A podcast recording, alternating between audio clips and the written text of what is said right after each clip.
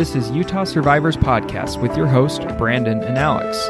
In the world of true crime TV, we're bringing you the stories straight from the survivors. Victims don't become survivors without the help of a community. So every week, we will have a 30 minute interview alternating between a survivor of crime and an organization that helps victims in similar situations. Due to the graphic nature of crime, many of the topics we discuss may be difficult for some listeners. If you are in crisis or triggered by these discussions, please reach out to local and national hotlines listed on our website, utahsurvivors.org. Welcome to another episode of Utah Survivors Podcast, and we are back with Rachel. Hello. Thanks for coming back on. Um, last time we, as we were going through your podcast, we clearly wanted to do a second episode, but did not have time. And the first episode is aired, and people want more as long as well as I do. it's in demand.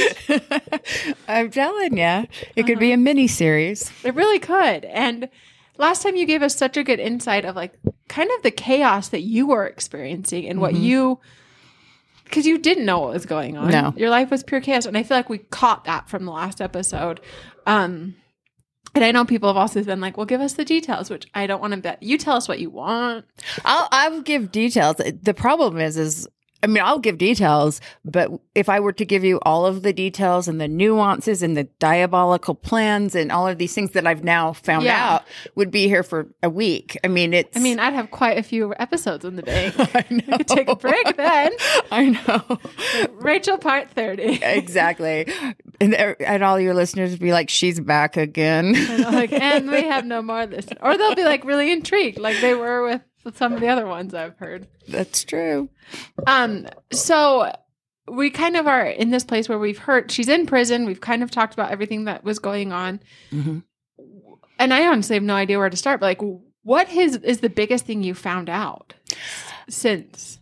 Oh, since so, I mean, honestly, uh, there's a lot of details and things that we found out, but what has been the biggest, almost like messes with my mind, is just all of the things that make sense that didn't make sense at the time. Uh-huh. Um, questions, you know, that she would ask me about my health, but were phrased in weird ways, or events that happened, or even things like so my bedding's all white and cream and so i would wake up and there'd be like a little like like thing of blood on my sheet and i would look and i couldn't see anything Yeah. that should do it and then now knowing it's from injections she was doing to me while Yeah. I, I was um, dosed with ketamine So a recap. Yes. Because I just realized we're like, if people didn't listen to the last one, you and your at the time best friend shared a home together, and you were like family for 25 years 25 years. I was going to say Yes. 20, so 25 years. And through those years, she became obsessed with you and then plotted to kill you and was poisoning you and trying to gain custody of your child. And before we rehash everything from the last episode, just so we don't have to do that, um, for those that haven't heard the last uh, the episode that we had with you, stop right now, go back to episode forty two, and then come back to this spot. We'll wait for you. Okay, now that you've listened to episode forty two, you push pause. you've pushed pause. Now you're back. Uh-huh. Okay, Yes. now we go forward. Wh- Why don't I just start with how I found out, and then we'll kind of go. Yeah, Oh, that'd yeah. be great. like yeah, the day. Okay. Yeah, yeah. all right.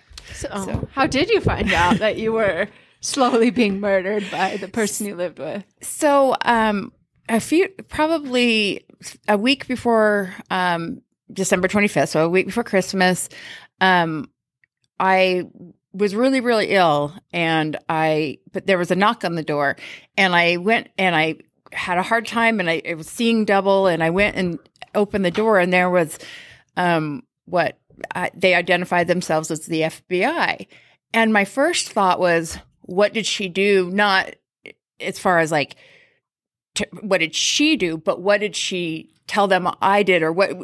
Like, what? Why am I in trouble? Right. because she had done things like that in the past that we were, you know, had been trying to, I'd been trying to forgive her for and, and things I'm trying to work through. So that was my first thought is, uh, and I, I just kind of dejectedly come on in, you know, because you don't tell the FBI, no thanks, I don't want any. and You don't say Come again later. And by the way, it is exactly how it is on TV. They have the black SUVs. They Oh, really? they park them in front of your house. Uh, you know, they have people waiting. People couldn't walk on the sidewalk. I mean, it was it was pretty. I mean, hilarious because like I've never had the FBI show up at my house, so I don't know, but it's good to know. well, I mean, I What do, a sheltered life you live. exactly. Who hasn't had the FBI come to their house me. these days? but they Live ha- your life a Uh, little I, bit I, better. I can call them easily. I have access. yeah, I have their number.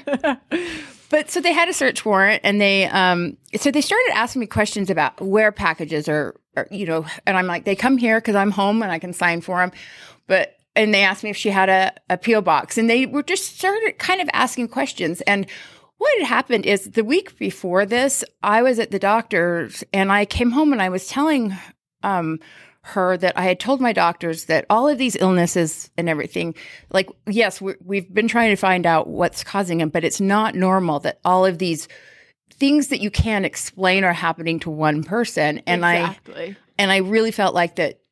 I don't know, you know, I, I don't really know. I, I didn't really know at the time what I was asking for, but I think kind of in a vein of like wanting an investigation. And then I went to my primary care. That was my surgeon, my back surgeon. And then I went to my primary care and she was there. She'd driven me and I, and I came out and I told her that I had talked to the same thing. And he said, yeah, we need to get um, to the bottom of it. And we were talking as we were walking out of the medical building and about So this. you, the doctor, and No, I was telling her about my conversation with the doctor Oh, as we were telling- walking out. okay. So the first thing that popped in my mind was, did somebody hear me talking to her and think that I oh. was, you know, like even like a Oh, nurse okay. or somebody, you know, and think that I was saying that So this something was your thought happening. when the FBI yeah, just house. the first thing. I mean, just kind of in your moment of weirdness that yeah, that you're in the middle of a episode of Criminal Minds, and so they uh, they they kind of no no you know that's not it. And then they were asking me a lot of questions. Does she she does she make beer in the thing, or does she use this as a teacher? And what I found out later is they were going through all of her stories because she had told them multiple stories. Of Oh wait, so why- she had talked to them at this point. at this point, yeah, they had already arrested her. Oh, so you had no idea she had been arrested. I had no idea, even at this point, that she had been arrested. Okay, had so- she been gone for like multiple days or just a few hours? They had literally just it was arrested she was her just at work. They ar- they arrested her at her work. and then they were asking her those stories, and then they were Yeah, talking then to they you. they Okay. arrested her, and then they came because they didn't know if I was a participant. They had no idea why she was buying these things off the dark web. These when she viruses. was buying like MRSA and Yeah. ketamine and insulin. they and, didn't know if she was going to put it in a water supply or d- bring it to a school. But like they, and be a national terrorist. Yeah. right, and they didn't know if I was a, at that point. They didn't know what she was doing, and then obviously didn't know if I was a part of it. So. Yeah. and uh, so they didn't really tip their hand as what they were asking me and Mm-hmm. um finally i looked down and i saw on the um just the search warrant's you know pretty long and i looked down and just the first thing that caught my eye was biohazard or or something biochemical or something Mhm. and i just blurted out well i've been having a lot of because i just had the e coli and just had all of these things well i've had a lot of bacteria and viruses and things and I don't even know what I was because they asked me, why did you say that? And I'm like, because I looked down and saw, you know, bio, Bio something. something on the search warrant. uh-huh. And it just was that thing where it was just the first thing that popped out of my mind. and it was the only connection to any reason they were here. Not that you knew you were being I poisoned, but you're like, no.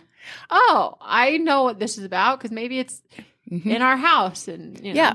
So they were asking me like where her room was, where my room was, um, where the garage was, because one of her stories was that she was making beer out in the garage or she was doing science experiments out in the garage. and that's why you need Versa. Yeah, she was. Yeah, she Good was. to know. Yeah, So apparently, and uh, she was. I think she doesn't teach students that way. She works worked with them, but she didn't teach. And so all these strange stories that they were asking me. So everything was very disjointed. You know, it was asking me if if she has a PO box, asking me if she makes beer in the in the garage. So So you're very much a suspect. They did not respond to you as like, oh my gosh, I'm sorry this is happening. No. no one knew at this point. no, So they were questioning you as they were questioning me. But I think I think probably just based on their training and uh, you know, I th- people are good actors or or whatnot, but I think you can genuinely tell when somebody's very confused. You know, I wasn't You were like the deer in headlights look. Like what yeah, the? like what is going on? And and then the fact that I they were asking me where the garage was, and I didn't go. What are you going to go look in the garage for? You know, Yeah. like you know, like because if I knew something was out there, like here, I'll show you. Let me walk you there. Will yeah, you I did. I o- I opened the garage door for them, Yeah. and and they were going to look in my room. I and I didn't go in there to monitor what they were looking at. You know, I Yeah. I think things like that. You know, I mean, I'm when a, you have like, well, I- uh, logically, like if you're like, come to my home, I have nothing to hide. Right. The cops couldn't be like, okay, I really don't think they have anything to hide. right. and yeah, and the only thing I questioned was because I'm a clean freak and I'm neurotic about it. And um, Um, the only thing I questioned is if they were going to do the fingerprinting dust. Oh, yeah. because I didn't want it all over my house, and that was my I only love- concern. I love your clean freakness. I probably need you at my house. Well, I yeah, I mean that was my biggest priority. I mean, I here I was dying and I still had to dust all, you know. Like, I need a non-dusty room as I see double. Yeah.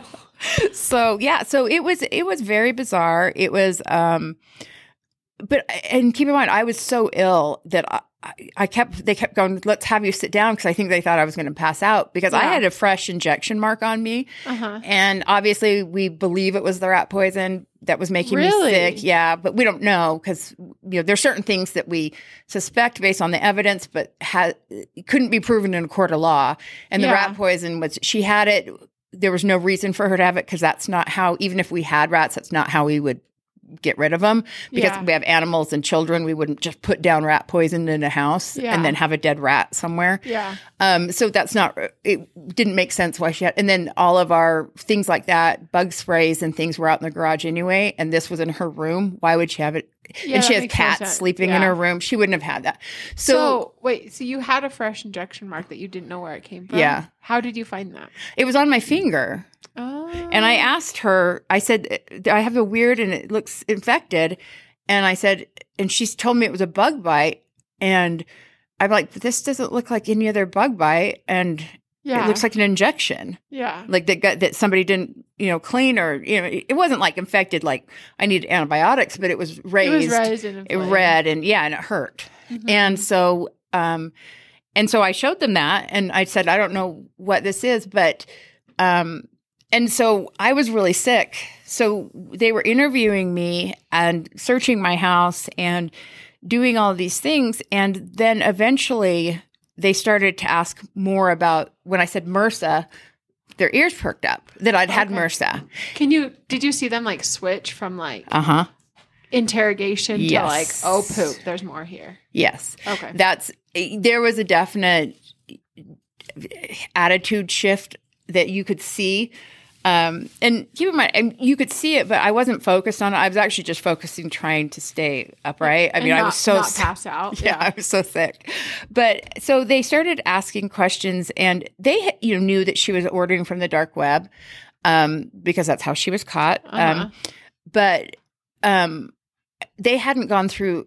They had gotten her account when they interviewed her prior to talking to me, and um, they had gotten her account. One of them because she'd ordered from different um, accounts on the dark web. Okay. And they'd gotten the one, her password or something from her. I don't know why she gave it to him, but she did. And so I think they had just began to look at, see, see So things that she had Just ordered. started seeing all the Yeah. all- So we the- didn't know- the Versa. They somehow caught the Versa. yet. We didn't know about the insulin until the next day. We, so this first Ah. initial, we didn't know that the insulin was until because they found another account of hers that she had ordered the insulin. And then later, and yeah, and then down the road found the needles and, and things like that. But so the insulin, you know, because I'm not diabetic and it had gone down to 13 and then 18 and all that, which, and I was in the hospital for a week and, and whatnot. He, they, there was no explanation for it. They, we didn't even, so at that point, we didn't even know about the insulin, which ended up being the charge that would have been the attempted murder charge was the insulin because of the evidence. Yeah. Okay. So here you are sitting with these FBI agents. They switch to actually realizing hmm you're the victim. Yes. You're about to pass out because you're ill as hell. Uh-huh. And all the lights are like dinging in your head. it it it was almost and i think i have said this before maybe on the other podcast but i think there's something when something this strange um you know like we were saying most people don't have the fbi at their house Yeah. something this strange happens and your an- and all and questions are getting answered. Like I had more questions answered than I had extra. You know, it was like Yeah, it's the things opposite. started to make sense. I things that she did, things that that happened, things that you know, questions she would ask me, events because the timing of things was always really odd to me. And I think we talked about it in the last episode where I would have a trip planned and, and then I'd Mhm. fall sick where and so then I started going back and insulin things fi- remembering what happened the e coli things remembering what happened right before then and Oh, realizing that there is a pattern to when these things are happening. yeah, a very clear one. Yeah. And they're personal things, you know, things that somebody else looking at wouldn't catch that pattern, but because I, I know and I know what our normal plans are and I know how our, our daily life and I know why. And then, so one thing that stood out to me is the next day when they were telling me about the insulin and the ketamine and, and they said, we feel like you would have been dead. And I just remembered I we had I had told her that I was just tired and I just needed some space from her and I wanted to move out like immediately. And obviously it was the holidays. I wasn't meaning immediately. But I don't know. I apparently she didn't realize that I was just saying I, I want to move out as soon as I can for you know temporary as we said, talked about. Um, she asked me to stay till the twenty fifth, and Okay, so this was right it was- before. yeah, this was the week um, before she was arrested Okay, she had said, "Can you just stay till the 25th?" Which so most people would stay till Christmas. well, most people that's how it would seem normal because that's what she was saying. But I'm I don't celebrate. I'm pagan, so I celebrate Yule, and we don't we don't celebrate it on the 25th. It's actually you know the 25th is just another day in our holiday Uh-huh. and my son doesn't know the dates so Of we could we could sell we could open presents or not On On August in- twenty third, and it exactly. wouldn't matter. so really her asking me to do that was very was one of those antenna things that did kind of go that's weird but when they told me that she had ordered the versa expedited shipping Oh, so she ordered it the day you said you wanted to move out. yeah Oh, poo. expedited shipping which she hadn't done uh, with previous orders that they found Hmm. and so she was An expedite would have a tracking number. I Dun dun dun. like, why would you order anything that you're not supposed to be ordering off the dark web with expedited shipping? because she was afraid I was going to move out before she had a chance to get it's to me. Before she killed you. Yeah. just That's Yeah. so crazy. yeah. So she really like in theory, if you wouldn't have said, Hey, I need a break, Probably would have just you would have just still died would- eventually. Yeah, she it, it, it probably would have not been that um, order that she happened to get an undercover agent and and so all of these things fell in place to keep me alive because I wouldn't I mean she had ordered new insulin so she was obviously going to do that. She had ordered We, so that we understand the pause. Crystal just wrote down evil. Yeah. Pure evil, which is so true. She really is. I mean, honestly, I just I I and this is the thing where I say there's so many stories like this where I can tell you all of these events in which I was drugged, whether it was to die or just to be made sick. Uh-huh. There are things like that for almost every event. I mean, Interesting. Like you- so she she could feel the control slipping away Uh-huh. and she gained it back by poisoning you. Yes. One way or the other. yes. When was like the first time you ever felt sick that wasn't like, oh, I just broke my back? So, uh, probably about three years before she was arrested, it started to be where um, In my desk, the top left drawer on the left thing, he wants a knife. Okay, so the first time you're sick, sorry. no, so the first time, so about the time I started to have um, unexplained, like severe nausea. I was going to the gym. I was getting really healthy. I was in a, you know, in a good place. And I, you know, had talked about maybe, you know, trying going out, dating or whatever. Oh. And then all of a sudden, I started to get these unex- weird, like nausea that not just nausea, but like lay Crippling. in bed. I had two different kinds of antiemetics, you know, prescriptions, and having to take both of having to take both of them at the same time, which is not that's not normal. that's not normal. And then I, would, I went and I would go to the doctor, and they would they would ultrasound my whole body. They do blood test. Nothing was causing it, you know. And so they'd just basically give me Zantac and and and, And uh, hope they and hope it went yeah, away. there just never was anything they could find. And so, you know, I thought maybe I had ulcers. I thought maybe I had, I mean, just whatever. And so that's the things that would start. And then um, it was about the time that I started to get where it felt more deadly was right after um, she had kind of sprung this so when marriage equality happened and because we're we're we're we're advocates of that we we thought it was a good thing and and celebrated in that we had um, friends of ours who know that we're not a couple but had said are you guys going to get married so that you know insurance and da da da which i i don't think you should do that to you know But it makes sense. You guys have lived Yeah. together for 20 plus years and yeah, and I'm just like, no. And she's like, no, and all that. But so we end up going to dinner her family's for a, one of the holidays. And she just announced in front of them, and this for the first time to me, that we were thinking about letting her adopt my son because now that he Oh. ma- marriage equality was legal, adoption for all parties was uh, was legal. oh you my know, gosh. and I just kind of, I didn't want to embarrass her. So I just kind of said, yeah. And then we went home and I'm just like, what was that about? And she's like, oh, I, I kind of just thought with all the talk about it that maybe that we had decided that. And I'm like, how did you get, okay, that was weird. And so this was also so right after this is when you started getting deadly ill, right? Well, I, well, no, cause I, not immediately because I told her, I thought it is fair for me to at least give some thought to it. Like just, you know, because there are benefits that, you know, I would, wouldn't be solely responsible. I'd have somebody else that would, you know, be able to help if I And, died. like and if you've been so sick, so the thought of like, Yeah. what if I died? What could Yeah. happen to my special needs? because I don't have anyone else. Yeah. And so, um, so a few, I, I, I thought about it for a while and I kind of went through pros and cons in my head and I came back to her.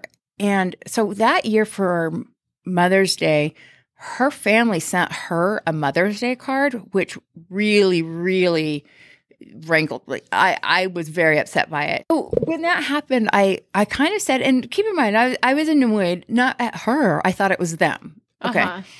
And so then it started. She said, "Well, but we had told them that thinking about the adoption, and they just know that how much I love them and all that stuff." She was justifying it, and I just said, "Well, I I don't really think the adoption is going to. I mean, you'll always be in his life. You're you, you you know you're like an aunt to him, but I just I feel like I really just wanted it not to have that happen, the Yeah. adoption thing, and Which it makes was sense. then it was Oh, that is that, was, the turning event. that So- was the turning event of everything. And that was when she started manipulating things because she was going to try to take him legally. And that's what some of her things that I found out is very common with abusers that they try to turn it in, into you're the problem, Uh-huh. which is obviously what she's been trying to, was trying to do to me. But she tried to do it through the legal channels, you know, calling CPS and, all, and they would, and there was no, re- they would come, they would talk to everybody, no reason.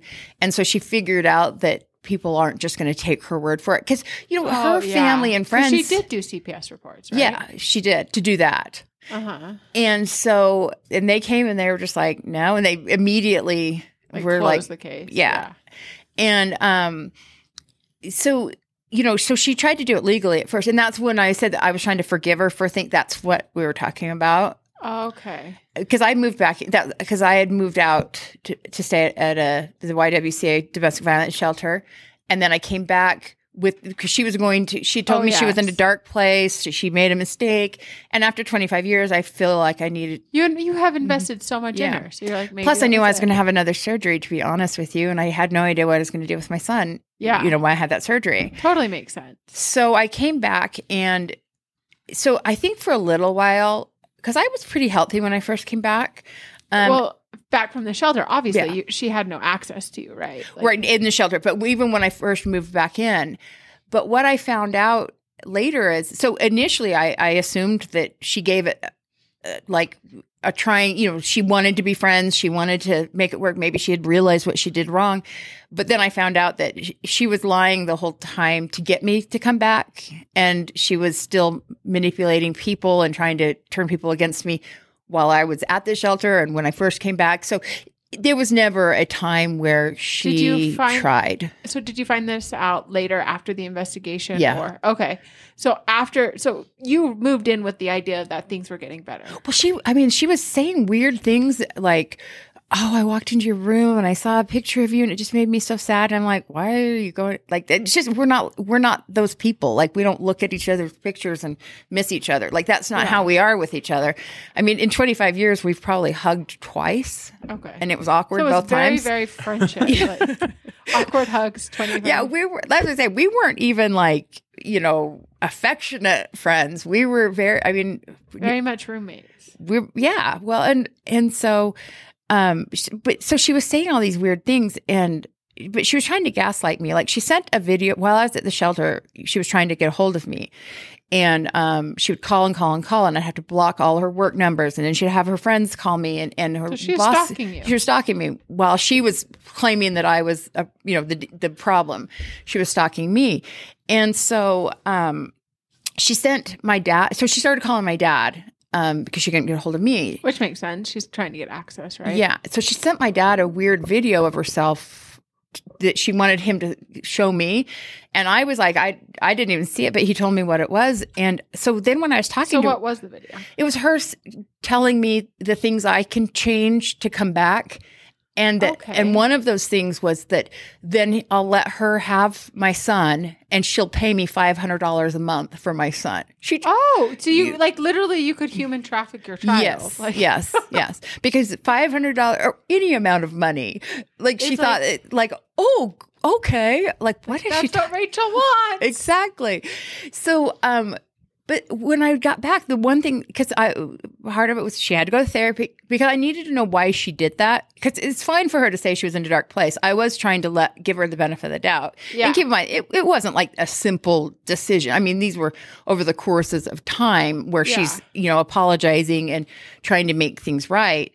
Um, and me tr- giving her the benefit of the doubt. It wasn't just like she said, "Oh, sorry," and I went, "Okay, cool. You tried to legally take away my son and lie about me."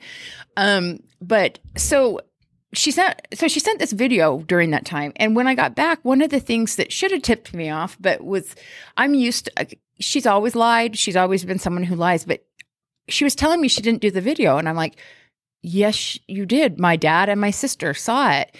No, I didn't make a video. I didn't make a video. She was telling me she didn't file court papers. And I'm like, well, if your lawyer filed them without your knowledge, which why would a lawyer do that? No, they like getting paid to do things. And I'm like, I have them. Because lawyers are the worst. I would know.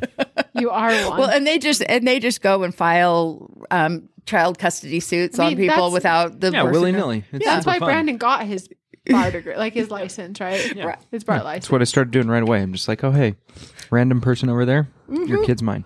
Yeah, and so I'd say I have the paperwork in my car, and I said, okay, fine. So she just wouldn't. She would not admit that she had done it or that she'd sent the video. And I'm like, oh, fine, I'll have my dad email me the video because I'm sure he kept it, and I'll show you. And then all of a sudden, she she doesn't say, okay, you're right, I did do it. She just stops talking about it, and that's and so she would do that same sort of thing, and so. You know, it was just that gaslighting, and I sh- that should have been a red flag for me. But I'm so used to her lying. I was gonna say, but she's broken you down for like twenty Ye- years of yeah. lying, basically. Yeah. And I just got so used to because the thing is I just don't I I I knew even when I would know she was lying unless it was something that I needed her to acknowledge I- I wouldn't even put, I would just know she was lying. Like I think she thought she got a lot ov- more over on me than she did. It just wasn't worth the investment. It just wasn't worth the fight. And and having that. her tell me that she didn't make a video that's out there, having her tell me she didn't file court papers that I have and could have got went and got for her because I kept it all. yeah. Um, you know, and just things like that. Just it it was so exhausting and she's so Uh-huh. exhausting as a human being just you know like to live with and she would even comment she knows she is she would even comment my family's just happy that you deal with me and they don't have to yeah. because she's so much work. So what made you stay like all these years? Um, kind of what we talked about in the last sit obligation, um, gratitude. Um, you know, I wasn't raised with my siblings, and I, um, I was raised in the same home as them, but I was um, in a dance thing that we had practice every day, and we traveled all the time. And I, I didn't really wasn't really raised with my siblings, and didn't You were raised at a dance company. I was dance. like. Yeah, I was raised. I was an adult at five years old, um, and so I just kept thinking that this is how Siblings are? unconditional friendships and siblings and and things are. Like you just take the good and the bad and i i found out that i figured out with this that i don't have good boundaries because welcome to the club. but i but i would give her the i would believe her and she was so earnest and so oh you're my best friend i mean even up until the day she was arrested she was because i'd say it's fine because when we talk about me moving out it's fine if you want to just have Ryder in your life because I'm I've I have a saying that I've said to her a million times and, I, and I'll always say I don't hate anyone more than I love my son. yeah. And the thing is is you know meaning that if it was good for him, you'd do it. I would do it. 'Cause you're a and good mom. even if I didn't like it her, if she was good for him, I would let her 'Cause you're a good mom. I- yeah. So um you know so i would say it's fine because you're going to see Ryder and and keep in mind at the time i thought that i was having these weird illnesses i was going to need someone to be there you know pr- check in on us and help Yeah. me out and when i'm thought you would maintain the relationship, Yeah. just have a little space. just have some space and you know and so she, she said you you know cry well she didn't not tears but cries Whiny. yeah she doesn't I, I i've never seen her actually cry but it was um, like the whininess. yeah that oh you're my family you're my family and she'd use that family word and she knows that my family is not great So that triggered you. it did and it, it the guilt and Yeah. and the thing is is it has it was not always bad but we went through bad times and Yeah. so some you know maybe this was just a bad time Oh, that's easy. Yeah. i mean she's not easy ever she's even in good times she's not easy to live with and so i had grown accustomed to not letting every little thing bother me not you know just basically giving a wide berth of expectation Mm-hmm. um because you know i was grateful for the, she helped me with my son i was That's grateful good, that i had someone who loved him and Makes sense. And i was grateful for somebody who if i needed a ride i could call Yeah. you know at all it, it you know anytime So true. So here you are, like the dots have fallen together. So like Mhm. usually the FBI come and your world come cr- comes crashing down. The FBI came and you got your world back, basically, I did. and you're starting to see like every time you something pulled you away from her, like your exercise or you're wanting to move out or whatever, or make a friend or, or literally like make a friend. mhm, if other you friends would get sick. I would get sick. And then, so what happened with the first time the insulin um, Yeah. happened? Um, we had talked about, you know, that I had given her the idea, but what had happened was I had MRSA. And there's a long story with the MRSA of the th- times where I'd pass out and she'd walk over me because I still couldn't move when I woke up. I was still alert, but I, I hadn't wasn't able to move or talk, and I would see her just walk right by me. so this was she first poisoned you with MRSA. Yeah, well, she first poisoned me with a lot of other things, but MRSA was kind of this last that last year of before she was arrested, and then the insulin is what the charges were for, and so they could- they became um, and they were the most egregious as far as um, there's no reason why I'm alive, so th- they should have killed it should have killed me, so that it's kind of the most egregious. You know, the other stuff is cruel and torture. Even the judge called it torture. Uh-huh. Um, but because of but the the insulin was actually the most humane because I just fell I went to sleep and just didn't wake up Yeah. until I woke up. But um, what had happened was is I had MRSA. Um, I had, was starting to get really ill from the vancomycin, and I was starting to What's vancomycin? the antibiotic, the really strong that was through a PICC line. okay. And so to um I was becoming neutropenic, which is that when people hear that the that like chemo and all that, your body starts rejecting it. it's, uh, the white blood cells, Okay. it's killing off my white blood cells. okay. So killing your immune system, kind of. Right. Yes. And so um, I, I, there was one weekend where I, I, I think I'm not. I think I, I'm going to die. I just knew Oh, it. I gosh. did. And so um, I told her because I told her when I said no to the adoption, I said if I ever become like terminally ill or something where there's a thing, of course I will because.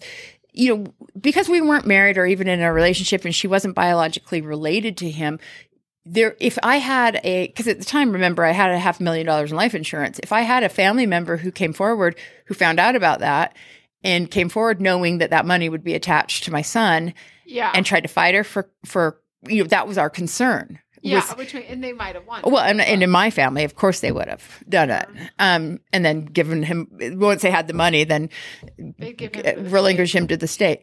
But um, so I had said, okay, we probably need to go sign papers because I, I, I really, I just that ominous. I knew Oh. I was dying. You're dying, and she's just getting tickled pink inside. Yeah. So I Monday, all of a sudden, my labs got better. They because they were running my labs every other day, which was a lot for even for what I was going through. And so they were running my labs every other day, and all of a sudden my labs were better, and I started to feel better. Do you think she stopped poisoning you, Uh-uh. or the medicine started working? No, I think yeah, I just think my immune system just picked back up or whatever. Oh gosh, I mean, you know, my surgeon, who's an amazing doctor, um, handled all of this, um, and the pharmacists and all that. They were in constant. Co- they were adjusting things. So about two weeks. So then I said, "Oh, we don't need to do it." So we didn't go sign the papers because I wasn't dying Oh. anymore. And that was like a nail in her heart. About two weeks later is when the first insulin happened. oh, like you She didn't have really- time to order that's it. That's crazy. Yeah. You can really like connect every single thing. That's what to I'm one. saying. Like that's why we would be here for because I can literally go through every poisoning or every time I had a situ a time period where I was um, you know couldn't get out of bed. There was always a connecting and That was disconnecting you from her, like an event. right and the fact that she thought I was going to die, I didn't die, and then sh so then she had to make sure I did die So she, eh, because she got excited. yeah, she got excited and she saw this like life she wanted in it. Right. Accelerated the violence. So earlier you said there was a time where like you were laying on the ground, passed out, and she just walked over. Yeah. So I was so in my beliefs we kind of like emotional or physical pain or anything like that. Um, you spend time in nature, the earth, um, in particular, like soil uh, under your feet is kind of supposed to heal you. And so I would, I had, um, one of my friends um, who lives in Italy and I would talk and she told me, she's like, you need to, I, I just feel like you need to get out into and just dig in soil and all that. So I would go outside, you know, drag my PICC line, uh, you know, hoist myself outside and just lay or just be out there and I would you know plant flowers or, or weed or, or do something to just kind of put me in with nature. So I was out there and she um came home and she came out back and so um I was just I just I got really dizzy. She was asking me I the last thing I remember is her, her asking me if I ate and I couldn't remember, I don't know if I had or not, but all of a sudden I, next thing I know, I was I was laying on my back in the middle in the grass, and I couldn't move. And you know, when people pass out, it's not like how in the movies or things like that. And typically, it's very it's very rare for someone to actually pass out the way it's done in movies. Yeah. It's just, but this was this was I passed out, and then I was out for I don't know how long because obviously, um, I was passed out, but. you didn't look at the clock? yeah, to get my timer out, and I You're was like, I'm about to pass out. and I just, I was, it was like my body couldn't move, but my brain was working. Uh huh. Like that when you're coming to almost. Yeah. Like same like when you're coming out Yeah. of surgery. It was the exact same. You could hear things around you. You Yes. can kind of start seeing, but you're still Mhm. kind of frozen. So I, so my eyes open because I could hear her walking, but my eyes open, and I literally was sitting there, and and I'd watch her walk pa- to and from. So I'm laying in the, you know, we had a detached garage that was, um, you, and so she would walk back and forth right by me, um, laying in the grass, passed out, and So she was just hoping you were dead. she was hoping I was dead. That's so sick. And so, but I asked her about I mean, it. I think we've established that about I know, her, but, like just that imagery of like, woohoo! I did it. Let me get some things cleaned up in the garage so I don't get caught, and then I'll Well- call nine one one. well, in, the- in the same time, so the Mercy, so I had, they typically don't do neck surgeries going in the back, but because they had a cage mine, they had to go in the back. And so I couldn't see the wound and I couldn't, I couldn't raise my hands up to even touch it. I couldn't brush my own hair or anything like that because it was on the back of my neck. That's where the MRSA was. So I kept saying, it's, it's really painful. And they'd say, oh, it's painful, you know, on the phone. With my doctor's office and I say it's swollen. Well, it's going to swell. This is a really horrible spot. This is going to this is probably the most painful surgery you're going to have. Wait, so the I so wait, wait, hold on. The back of your neck, you had neck surgery and then she infected the neck surgery with MRSA. We think so, yeah. oh my hell. So, this is the pass out time. Okay. This was during that same.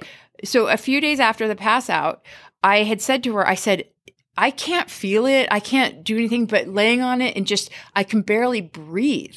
Like I could not breathe because the swelling was felt like it was cutting, going, coming through the back of my neck to the front to cut off Uh-huh. my trachea. And I said, Will you look at it and tell me if it looks infected or looks like something's wrong?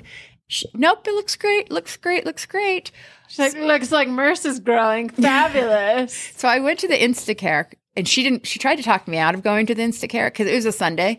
And she was just like, oh, just wait and call your doctor tomorrow, you know, da da da. Because you could die tonight. My world would be complete. Well, yeah, I'd passed out a couple days before and I was really weak. And so I went to the Instacare. They looked at it. I went and sat in. The guy moved my ponytail and I could literally, you know, he was behind me, but he jumped back and he said, you need to go to the ER right now. Oh my gosh. Don't go home. And if, if, if you even think that you might have to go home or, or can't get a ride, I will call an ambulance. But, and I probably should, but if you have a ride that can take you, I want you to eight leave. thousand dollars. Yeah, I can go, I can leave. Right, well, and uh, because you know that was my job, and they end up always being my coworkers. I I try not to take ambulances. I don't want them to see. Well, know. they cost so much damn money. but so they she said, and so when I went, I said, "Is it bad?" And he said, "There's literal like pus and infection oozing out of it." And I said, "Well, she said it just looked, it was just swollen and everything." And they said, "Anybody with?" I said, "Well, she's not a medical person." And they said, "Anyone with eyes can see it was black and had spots like cottage cheese." Ew. Ew. That's so horrible. and says she it had told me it looked fine.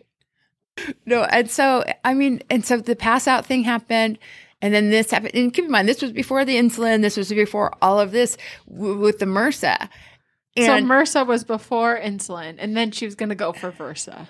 yeah, She's like, MRSA got me the closest, right? Right. Because you almost died. Well, and we kept thinking that because of the timing of the insulin, that that the insulin, even though every doctor, by the way, I had teams of doctors, not just I had LDS Hospital, IMC, the U, all their interns were researching for weeks and weeks and months, eventually months. I'm kind of surprised that none of them said like the only cause is poisoning. They Like, did, they did. Oh, they did. Whoa, whoa, wait, hold on. When did they say this? Please. the first time I was in the hospital, they said the only way we can. I mean, we're gonna. They test. Well, okay, not the first time, the second time, um, because the first she did it again two days after I got home from hospital the first time. Okay, home from the hospital the first time. Two days later, she did it later. again. Did So the- what again? Was it the MRSA? Insulin. Insulin. Okay. yeah, so she did the first insulin after I told her that um, I had recovered from the MRSA and that I was doing. I mean, I still had to be on the vancomycin, stuff, but I wasn't dying anymore.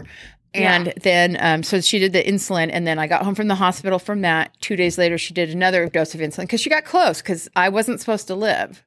And I had a near death experience, which I know people are going to think is weird, but I did. No, okay. Well, after this, we'll go into Yeah. that. Okay. So um so I so she they said it, we really I mean they ran all the tests we're going to do it again we have interns on this we're sending it out to the U to some specialists I had to see an endocrinologist or like a specialist endocrinologist that and and everyone's like, we have no idea. and they said but really is there any way that you inadvertently took insulin and I said the only way I could is if the pharmacy put insulin in my instead of a you know like a pill uh, like a, a prescription like they the pharmacy messed up Yeah. and they said but you would have had to take like a handful of them and i'm like I, there's not any medication i take prescription or over the counter that i take a handful even in a day Okay.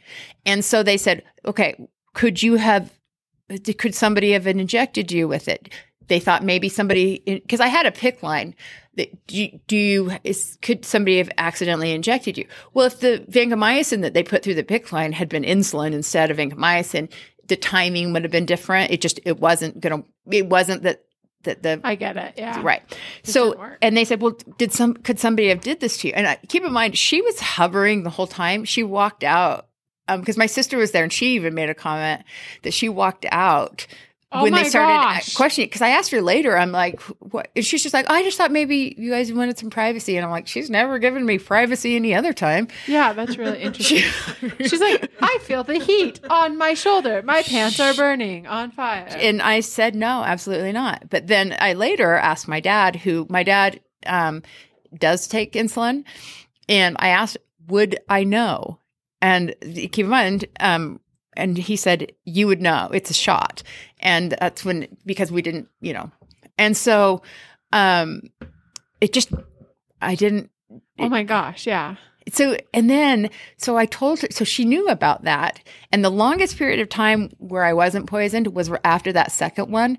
She needed the heat to be off because if she she knew. Oh my gosh. So she she's like, there was too yeah, it was There- too much it was it got too yeah, the medical people were saying the only way you could do this is if you got injected. yeah. So the medical people were on her liar liar pants on fire trail. Well, they didn't know her, but, But they, they didn't. knew Even, they didn't even know if I. Well, she. I found out later she was telling the paramedics that I was doing it to myself, or kind of implying like, yeah, she's been really depressed lately, and and because she's been so sick, and Yeah. and everything. So I mean, so they didn't know if I was doing it to myself. I could have been a you know Munchausen person who just make them s- sick for. True. But for attention. I'm the opposite, whatever the opposite of a hypochondriac is. So if you know me, you a know. non, yeah, on hypochondriac. I I mean, my dad when I was A dying, I, regular person. yeah.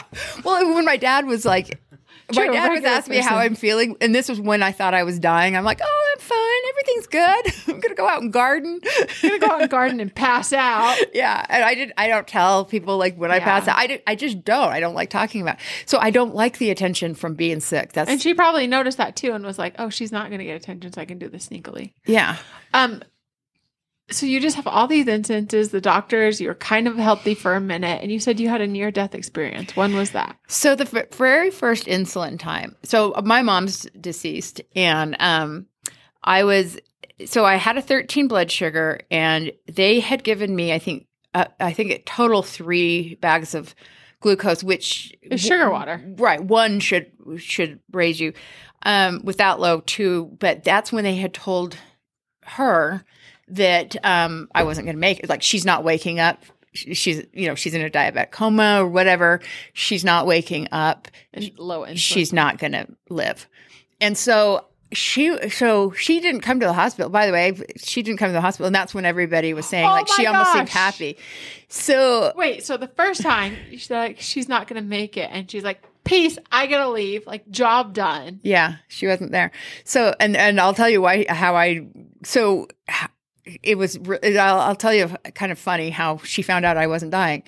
So I was there, and I was walking. Uh, down a hallway and my mom was there and keep in mind it wasn't a dream and i know medical people will say it was lack of oxygen it wasn't it was real I believe you. So no we can go it- from there. yeah and close your ears if you don't believe this stuff but it did happen Just turn off the rest of the episode. And my mom was talking to me, and she spent a lot of time talking about how she was sorry for how my siblings are.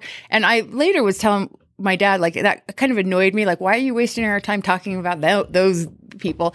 yeah. And um, she was saying all of these things, and then So you were walking down a walking and you- at, at a corridor. There was no, there was no bright light. no bright light, just your mom. My mom was walking with me, and sh- we And got to, talking. yeah, we got to like a like where the corridor ended, and you could turn right or left and go down. And my mom said, "You can go back." And and by the way, I I, I don't know how I know this, but I know that not everybody has a choice. This was like. So anybody who So dies didn't kind of- choose. Yeah. yeah. So No, but this kind of was like you can either fight through it, and Yeah. your mom's telling you to fight, or you can give up, and she or you said can like take the next road. I should right. say. And she said, It'll be hard. Things will get hard, but you can go back. And I said, I have to go back for Ryder because he won't. Um, have no one. he'll, he won't have. He won't. He'll. He needs. uh, Like he freaks out when I go to the hospital. He he freaks out when I'm. You know. He needs me. And she said, okay. And then I turned right, and my mom turned left, and you know she did the "I love you" and things. And I like how you skip over the sweet parts of. She said, "I love you," and my mom's like me. We're not super I know, like, like, we're my like love you. Okay, high five. And um and I woke up. I turned right and I woke up in the ambulance and you should have seen everybody's faces. or because they were wheeling me into the ER. They thought I was dead, basically. So then I go into so this is the funny part, and and this is just just funny. So I I go into the room and I'm laying there, and they're like, "You're awake and you're talking," because they thought if I was awake, I'd be brain damaged. Yeah. So they told me that they they were calling my husband David, and and that he was on the way. And I said, I don't have a husband. And so remember, they think that I They just think that my like, sugar's still really low, Yeah. but you know they think that I could be brain damaged or I'm whatever low sugar. And they're like, Yeah, you do. It's okay, but he's on the way. He's he's coming. You're like, ladies, gentlemen, there's no husband. So I thought to myself, you know those movies where you people go to sleep and they wake up and they're in a different life, but they Yes. remember their old life and it's to teach them a lesson. I thought that I was in that movie. You're like, oh, poop. The- I- almost like the the Christmas or not Christmas story. The um I don't know. Mr. No, not Mr. Krueger's one. Oh That's my the bad one. The one with the ghosts of Christmas past. Christmas Carol. Christmas Carol. Thank you. Gosh. Yeah. well, I, well, I always think there's some there's some like Hallmark or Lifetime movie with um and yeah and sh- so I I and I was just laughing because I was so giggly because my sugar was super low. And um, you know, and you're just because I it's like I'm just a happy. Apparently, when I have don't have a lot of um, Sugar, you're ha- it, or yeah, anytime I'm altered, I'm I'm very very happy. I'm happier than when I you're happy think. normally, so any substance makes you happier. yeah, it know. does. It does. So, um, so I, I thought it, I just was so thought it was awesome that I'm in this movie that I have, you know, or the, Yeah. you know, this movie life where it, it- this really happened. So I said, well, let me, I said, so I'll have you call my friend and she'll tell you that I don't have a husband. And, yeah. and I thought, but what if she tells me? It tells him I do. Like I was all excited, and so I told him her number, and and apparently I knew it by heart, even when I was altered. And so they handed me the phone. So I call, I call her, and she picks up the phone. She sees it. I'm sure she sees it was the hospital call.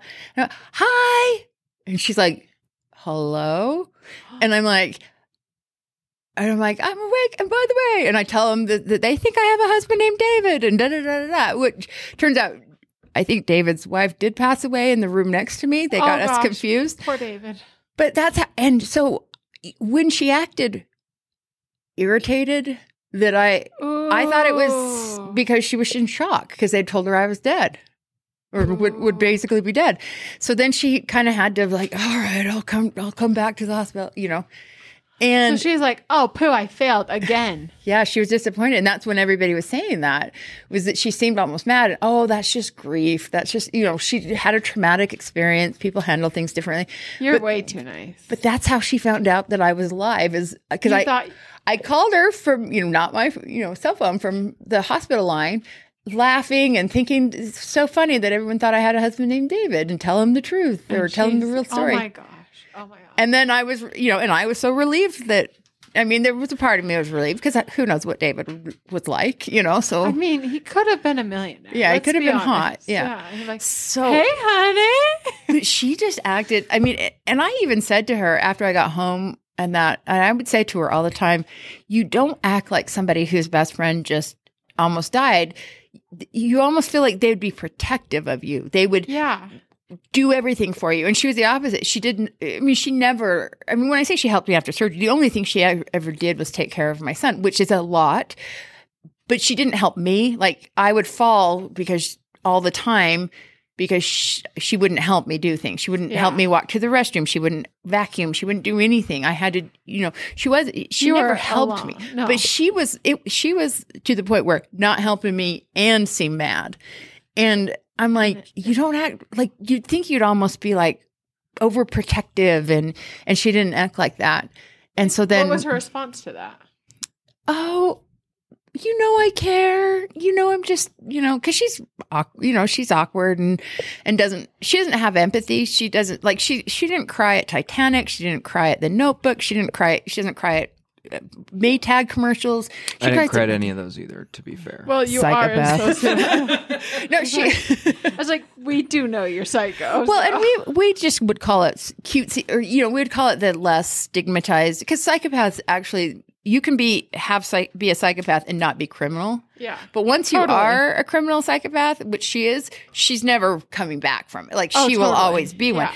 But we would call it things like, you know, I would borderline or call it antisocial, not, you know, in the clinical way and all that. But we've all I've always known she she doesn't have you- empathy. She doesn't have she does not ah. empathize with people. She doesn't have emotions. She knows how to fake emotions. She imi- Probably narcissistic in some way, but I mean, that none of gets us have. th- that gets thrown around so much. thrown I hate telling she that, but truly is. No, because you truly it's is. super hard for narcissists to be diagnosed because they have to go to a therapist, and if they are, they're not. Well, she thinks go she knows more than the therapist so- when she goes. and there we go. Why? Well, and she thought she thought she knew more than the FBI. She thought that she thought She thought that you could buy Versa and make beer. she told him that she was doing it to make beer, and I'm like, they asked me that without context, remember? And I'm like, it's a really rare kind of beer. yeah, Yeah, I mean, it's a kind of beer that you're gonna pay a high dollar of your yeah, life for. yeah, yeah. What would happen is we had several bail hearings and she would come to the bail hearings and her lawyer on her behalf would talk about how she realized, you know, she made a mistake. First, it was she's so sorry that I had an insulin problem, but that wasn't her.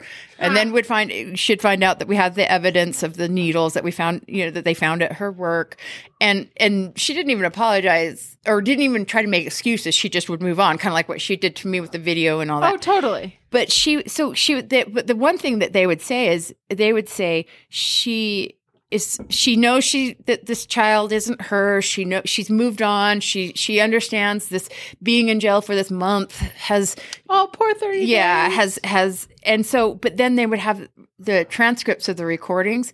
She was telling people she a psychic in jail told her that they were going to drop the charges. They were going to let her and let her Oh out. they were going to go pick up my kid and bring him to her. And then keep in mind, then she went so far as to say, and if Rachel does everything I tell her to do, she might be able to have visitation. Oh my psycho! She lost her marbles. Sounds like a good deal. Yeah, I mean, like you might have visitation of the child you birthed and raising. right. And Just maybe. right. And so I mean, so and that was the thing is it was always it's always about like what she, you know, she would say in but she is legitimately thinks that and when she was having the sentencing, which was, you know, eight, nine months after all of this happened, the only time I even saw any emotion, you know, because I was talking, I was crying, I was say, saying how it impacted me. The judge was basically telling, the judge didn't miss, mince words with her. No, nothing happened to her face. Like she didn't show any emotion. The only time she has showed emotion is when they said, "Now we have a protective. We uh, she approved the protective order that doesn't expire. So basically, a lifetime Yeah, a continuous. because she said the only t- way this could happen is if either one of you, me or her, petitions a judge. And she said, and I, let me tell you, if you petition to her, if you petition a judge, a judge isn't going to lift this. And so you just saw the moment when she realized she's never going to see my son again because she thought for the last nine, ten months after everything that she was going to see him again. She lit. I feel like like she I mean, I feel some- like I've got some flying pigs I could sell her too. probably top dollar. yeah, Well, I mean, she like she was just going to be able to talk her way out of it, or you know, And it almost seems like the more she didn't kill you, the crazier she got.